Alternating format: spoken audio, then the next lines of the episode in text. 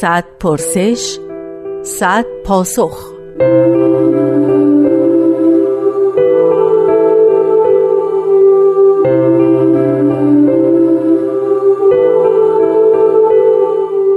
پرسش نهم اگر بشر تعالیم بهاءالله پیامبر دیانت بهایی را درک و اجرا کند چه آینده ای در انتظارش است؟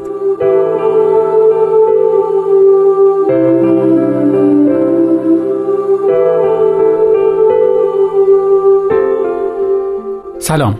من شهرام آنایید هستم.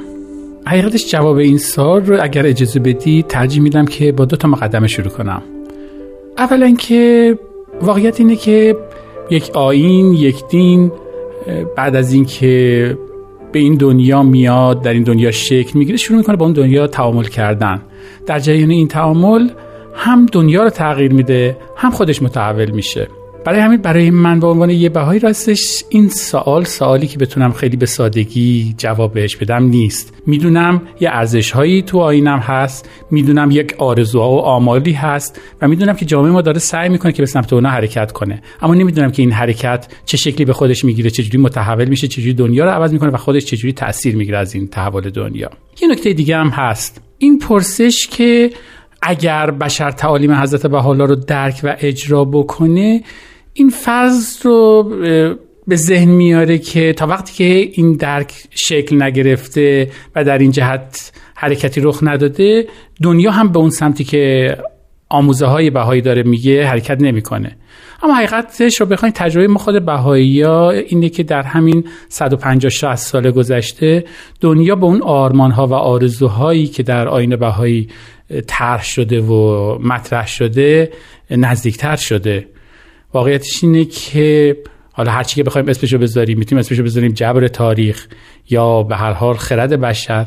واقعیت اینه که دنیای ما داره از راه سخت یا آسون خودش به تجربه در میابه که یک ارزش هایی هست که اگر بهشون وفادار نمونه نمی‌تونه به سمت آینده روشنی حرکت بکنه. ارزشهایی مثل ترک تعصبات تساوی حقوق رجال و نسا حتی وحدت زبان و خط وحدت عالم انسانی اینا ارزشهایی که کم کم دنیا داره به تجربه بهشون نزدیک میشه و اینها همون ارزشهایی که آینه بهایی داره آموزششون میده.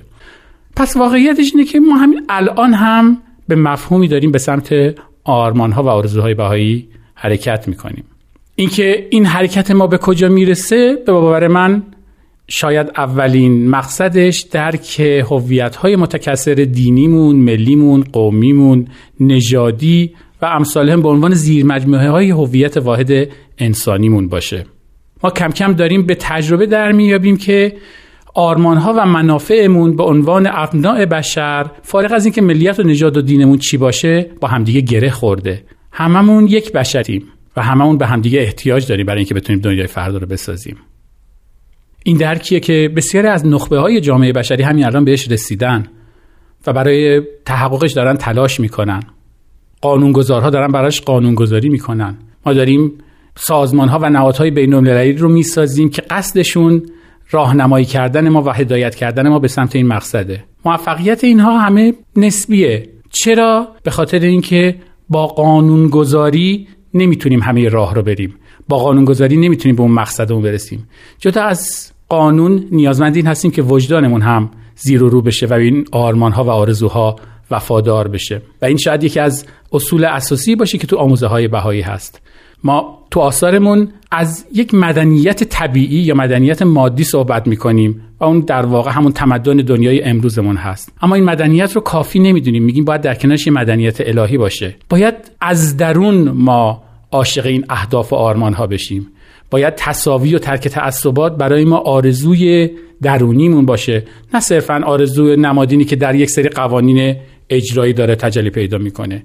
قوانین می‌تونن با تبعیض بجنگن اما نمی‌تونن تعصب از دل ما ریشه کن بکنن.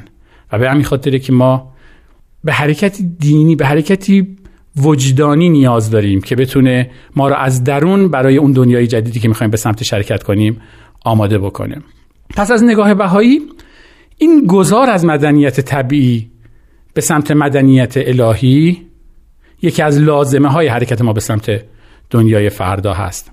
و البته شاید با این گذار نقش حاکمیت سیاسی هم در دنیای فردامون کوچکتر بشه.